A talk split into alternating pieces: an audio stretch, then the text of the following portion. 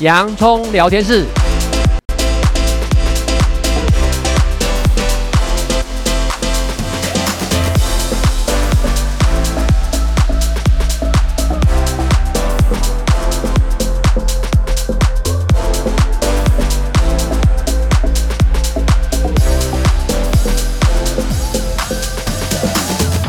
这里是洋葱聊天室。人生如洋葱，要勇敢小心的剥，不怕掉眼泪，从挑战中让生命更璀璨，陪你度过生命大小事。我是洋葱茶医师，我是魏兆文老师。嗯，这个礼拜呢，我们开始又开始放连续假期了哦。这个礼拜假期也蛮长的哈、啊哦。那有碰到儿童啊，清明节。那之前当然会有一些弹性工时啦。我们说先苦后乐嘛，这样哈。好，那这礼拜呢，因为正好碰到是一些清明啊这些的连续假期，那我们还是按照往例啊、哦，碰到假期的时候呢，我们总是希望呢来呃了解一下为什么放假这一段的历史，还有它的一些所代表的一些意义啊、精神，还有。它一些相关习俗，因为其实整个中华文化这么长的一个悠久历史，还有不同各个省份都会有它一些特殊的一些诶习俗文化等等。那以台湾来讲，我们其实比较偏属于闽南的省份哈，所以呢，可能很多一些闽南的一些习俗啊等等会延续啊，在台湾这地方，哎也会一些活动啊庆祝或者一些祭祀啊。其实根据呢古书啊这样子就隶书嘛啊隶书。呢，它上面有记载，在春分之后的十五日啊，那时候呢，空气呢开始变得很清新，因为已经开始其实过了呢春分之后，马上开始要进到夏季，所以在这个时候呢，真的是哎气象啊，等等等这些，如果没有极端气候，真的这时候蛮舒服的哈、啊。应该欣欣向荣哦，对对，但是问题如果有花粉热的人，有对花粉过敏的，他也是蛮辛苦的啊。嗯嗯那这时候呢，风景特别明丽啊，那花卉、草木啊，甚至一些生物啊等等，都会有欣欣向荣的景象。所以呢，其实呢，在隶书就把它称为所谓的清明啊。那在二十四节气中，同时是节气又是民俗节日的，其实只有清明节和冬至啊这两个节日哈、啊。这样，那清明节呢，其实在整个华人世界里面，我们四大节日呢，杨医师有哪四大节日啊？第一个清明节，第二个过年，嗯、第三个端午节，第四个中秋节，同列为华人世界四大节日。啊，这四大节日，如果是老板的话，那多体恤一下员工，还是要包点礼金了哈。好，那显见呢，其实清明哦，你看啊，这是四大节日的之一嘛，所以清明在华人文化中有一个非常重要的意义，因为天气舒服啦，然后呢，就是身心也清静苏醒。其实呢，整个如果在台湾地区，虽然有一些极端气候的干扰，但是呢，我觉得其实真的是除了大台北地区，有时候常会阴雨连连哈，再呢过了呢新竹以后呢，整个几乎都是阳光明媚啊。这样的话，真的会影响到我们的一些情绪状况。那后续呢，其实我们也会针对这种季节跟情绪之间身心健康影响，再跟听众朋友分享哈。那我们今天主要是呢，要来呢，来跟大家朋友分享的呢，就是呢，清明节。我们会呢有一些的活动啊，虽然现在其实呢离开就是呃已经蛮久一段时间，并没有说大肆庆祝，但是我觉得每一个家哈，其实，在华人的家庭里面，对于祖先祭祀啊等等这些慎终追远，在清明节这一天，真的是一个非常显学的一种表现。对，啊、就是、嗯、对。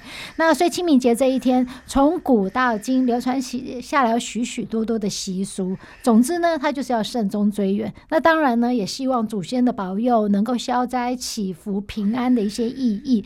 那所以，我们今天呢，呃，先了解一下整个呢清明节这一段时间，我们到底有哪一些的习俗啊？嗯、那我们其实呢，民以食为天嘛，我们还是从吃的开始。呵 呵吃这件事情呢，我们谈一谈。然后，其实，在古代的时候呢，在寒食节啊，这种寒冷的寒。寒食节的时候是禁火禁炊的，只能吃冷食。那到了清明节呢，就会有新火。所以呢，通常清明节呢，祭祖祭品是很丰富的哦，都有三牲或者五牲。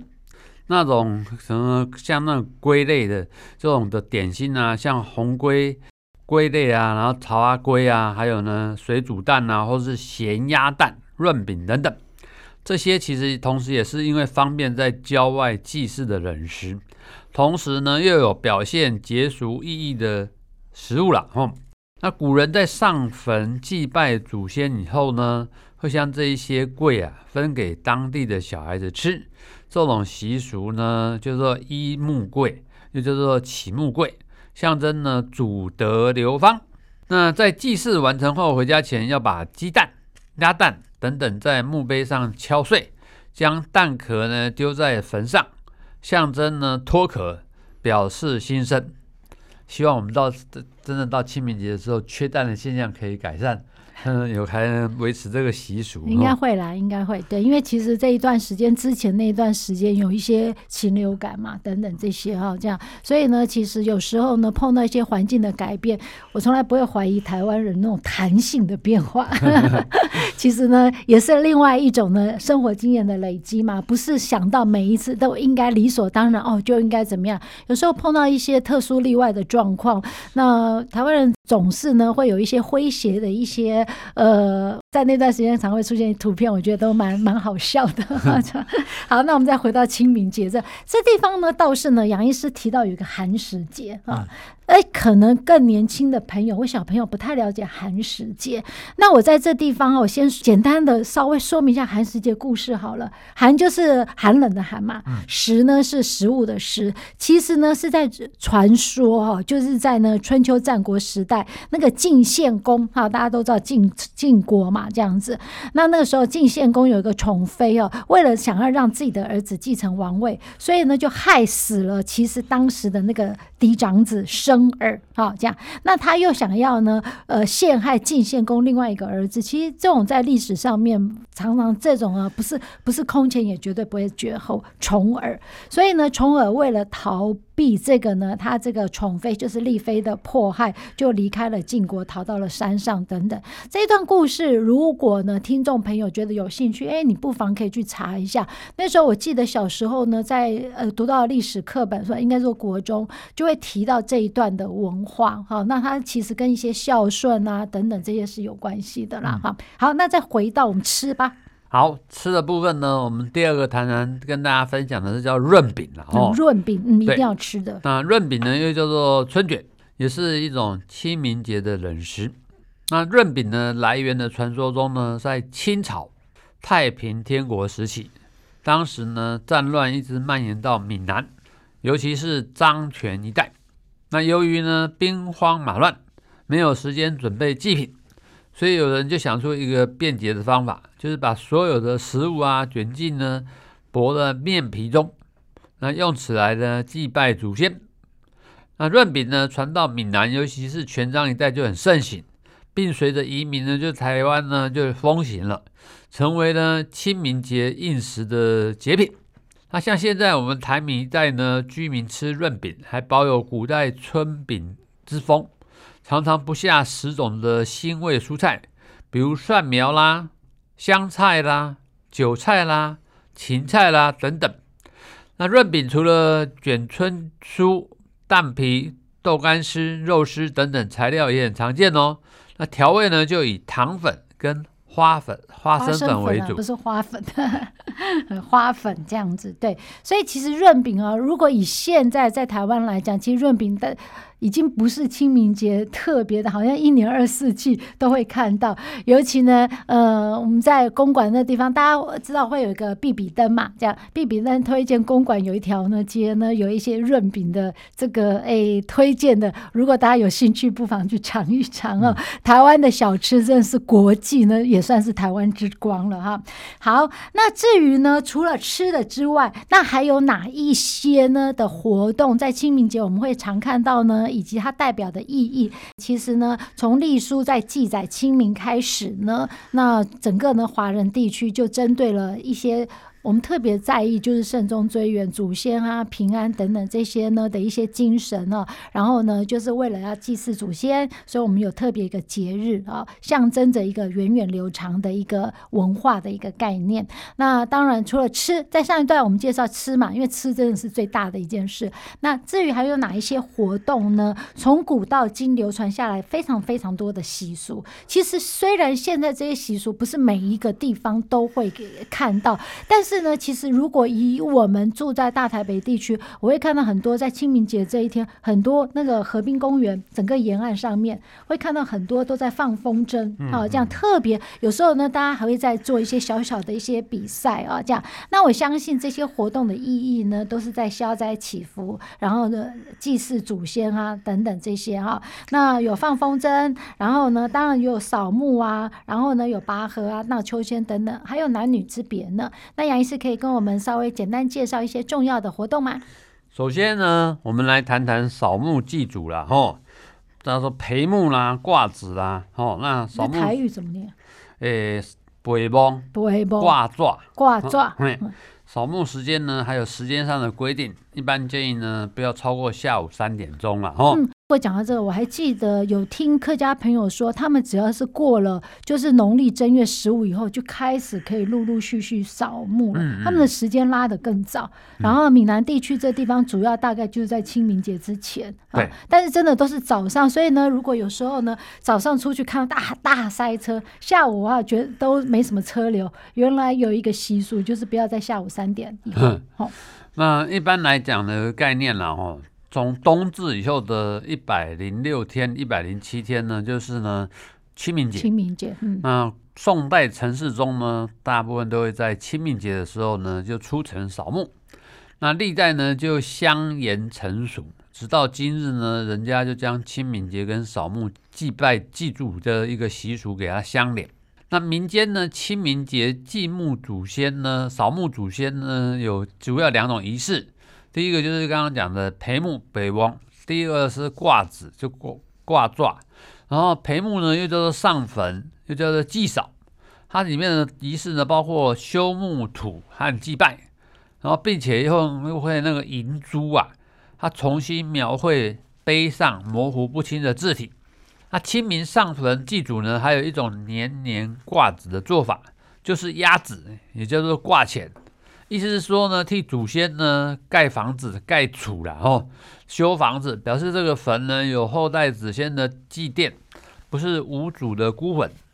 那，把三色或五色的木纸呢，两三张做一堆一叠吼，用小石头呢或砖块呢分压在坟上木头啊、呃、墓碑还有墓旁的后土，也就是土地公吼，土地神，或者是半埋入土里。讲到这个挂职，一定会想到，其实在，在呃我们的历史里面，我不晓得是不是真的，但是历史的一个典故里面有记载说，好像因为是汉高祖刘邦嘛，嗯，那时候呢，他成立汉朝以后，那当然呢，一定要回到家乡啊。这个我觉得是每一个人的一个潜意识，我觉得就要光宗耀祖。嗯，那那时候一直找不到他父母亲的一个坟墓埋身的地方，所以当下呢，他就呢撒出了很多的一些，好像是五颜六色。色子说，只要呢纸呢飞到的土地这个地方，就是我父母的埋身所在。好，我不晓得听众朋友你有没有听过这个故事？嗯、我们是不是年纪老了？好，那除了挂剉之外呢，还有一些什么跟一些好像比如说呃踏青啊，或者一些什么班次星火有关啊？对，像班次星火呢，这个呢，在因为我们说过清明。之前呢是寒食节嘛，哦，那时候全国禁火灭种，灭掉火种，只吃冷食。那到了清明节呢，它要钻木取新火，所以呢，这里面有什么呢？去旧迎新的味道。那清明节在春天，那一年春季的新火，所以更有一年之计在于春的意义。那禁火哦，禁止火呢，就是周朝就有的旧制了哈、哦。那根据宋明确的记载。唐代的皇帝在清明节这一天，他的清晨呢，举行点燃星火跟隆重祀火的仪式哦。嗯，火其实是蛮重要，在这个民生的生活之需上啊。嗯、好，那所以有班次星火啊，那还有踏青旅游嘛？这个清明节呢，就是踏青节哦。其实，在台湾呢，像高中，特别是大学呢，甚至有那种春假的一个习俗嘛哈。所以，因为这时候是春游的好时日，这时候呢，春天过了一段时间，春光明媚，万物欣欣向荣，所以古来呢，在清明节就结合了踏青、春游的习俗。不仅大人孩童，连平日难得迈出门的妇女都能穿上新鞋踏青。那这个踏青呢，这个让大家呢能够出去走一走呢，也可以舒压，也可以增进家人的和乐。嗯，我觉得其实踏青这件事情真的是一个非常好的一个休闲活动哦。它、嗯、现在天气呢，已经也慢慢的不再那么阴雨连绵绵了，所以其实呢，只要呢阳光出来，呃，我每次看到有时候呢，在呃，比如说登一些小百岳啊，或者走百步的时候，看到呢，如果是年轻夫妻带着孩子哦，这样出门踏青，我都觉得心里面很感动哎，因为他们不是在网上踏青，哦、呃，他们是真正的走出来这样。那除了这个之外呢？我知道，好像呢，在清明节的时候呢，男生女生都有不同的游戏活动。对，像女生呢，她呢可以荡秋千，男生可以拔河。哈，那这种呢锻炼身体呢，这种体能活动呢，是源于北方的民族，后来传入中原，那成了女孩们呢。你最爱的游戏哈，那这是女孩子。到了汉代以后呢，荡秋千逐渐成为清明、端午等节日进行民间体育的活动，广为流行在女孩子之间，同时也是青春女孩们寻找良人啊，也就是另外一半的一种方法。那这个拔河呢，就是呢是相传起于春秋时代，春秋在隋唐时代呢就很流行喽。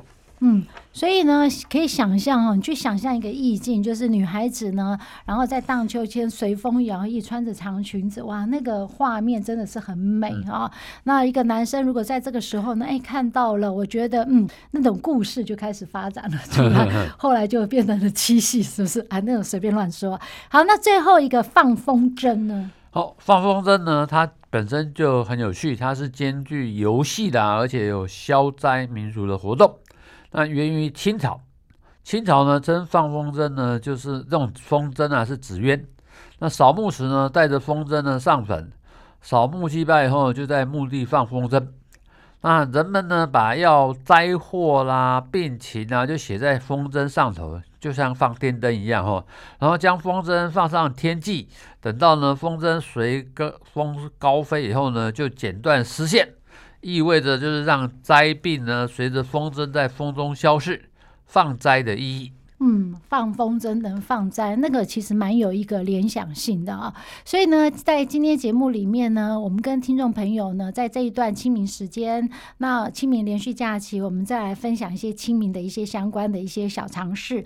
那其实呢，多数呢都是因为天气好了，其实不妨哦，不不一定是在清明节，其实呢要鼓励呢全家的一些，不论是老少，还是呢在这么好的一个天气里面，又不会太热的时候呢，常常出去外出。走一走，哈，这样去欣赏我们跟自然之间的一个连结喽。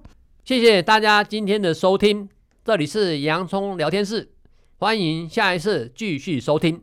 我是洋葱才医师，我是魏兆文老师，拜拜。拜拜。